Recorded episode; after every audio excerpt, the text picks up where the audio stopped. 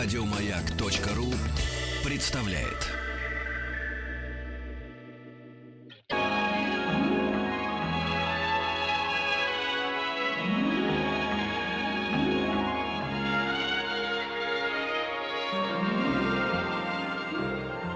Уральские самоцветы.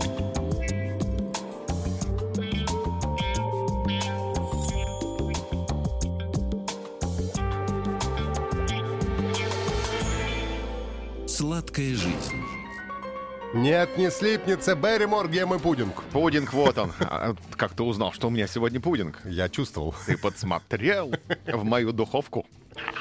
Пудинг считается классическим английским лакомством. Данное блюдо готовится из яиц, хлебных крошек, муки, жира и специй.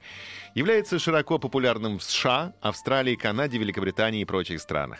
Слово «пудинг» появилось из французского слова «булинь», что в переводе можно расшифровать как «маленькая колбаска», чем доказывает то, что в прошлом данное блюдо вовсе не было десертом, а в его составе присутствовало мясо.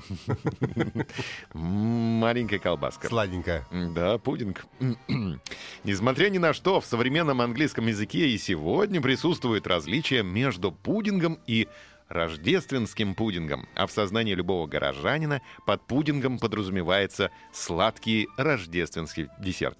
В связи с этим каждое 25-е воскресенье после праздника Троицы во всех английских церквях читается специальная молитва, которая является так называемым знаком для приготовления данного блюда. Это воскресенье называется пудинговым. Дата является плавающей. Исходя из этого, все домохозяйки пудинг начинают готовить за три недели перед предстоящим Рождеством и готовое блюдо оставляют в прохладном месте для созревания. М, Чтобы организмы там начали развиваться. созревать. Да, да. Ну, они должны тонкие связи перегрызть, там, чтобы пудинг был- Установить толстые. чтобы пудинг был э, мягким и нежным. Так готовят мраморную говядину, кстати. Ты знаешь, что 20 дней она Тоже вызревает. перегрызают связи. Там перегрызают связи, да, поэтому она становится таким вот мягким и нежным.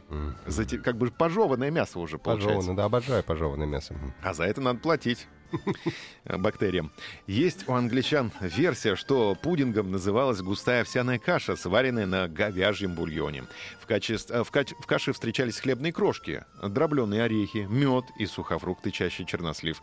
Это просто повар, когда варил, он ел бутерброд, и крошки падали в кашу. Этот вариант первого пудинга известного 17 века. По второй версии, пудинг был способом для хранения продуктов. Что-то вроде консервации. Использовался он для мяса, и в состав, кроме основного ингредиента, входили специи, соль, чернослив и бульон. Иногда добавляли крупы и сахар. Вот как раз сахар так понравился кулинарам в пудинге, что они решили исключить из состава мясной компонент. Такая странная путанная версия, но похожа на правду.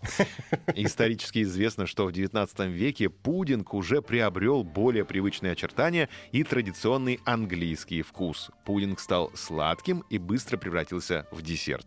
Настоящее лакомство, довольно простое в приготовлении, вскоре стало символом Британской империи. Согласно традиции, в классический английский пудинг входит 16 ингредиентов из самых разных английских колоний. Первый образец классического английского пудинга, схожий по составу с современными, впервые был подан к столу королю Георгу V, отцу Георга VI. Да, в э, 1927 году. Но при этом Георг VI был через короля, потому что брат отказался от престола. как все запутано. Запамятовал я, как звали брата, да. То есть после папы был брат старший. Ты все равно меня восхищаешь. Даже несмотря на то, что ты запамятовал. Сладкая жизнь не слепнется. Еще больше подкастов на радиомаяк.ру.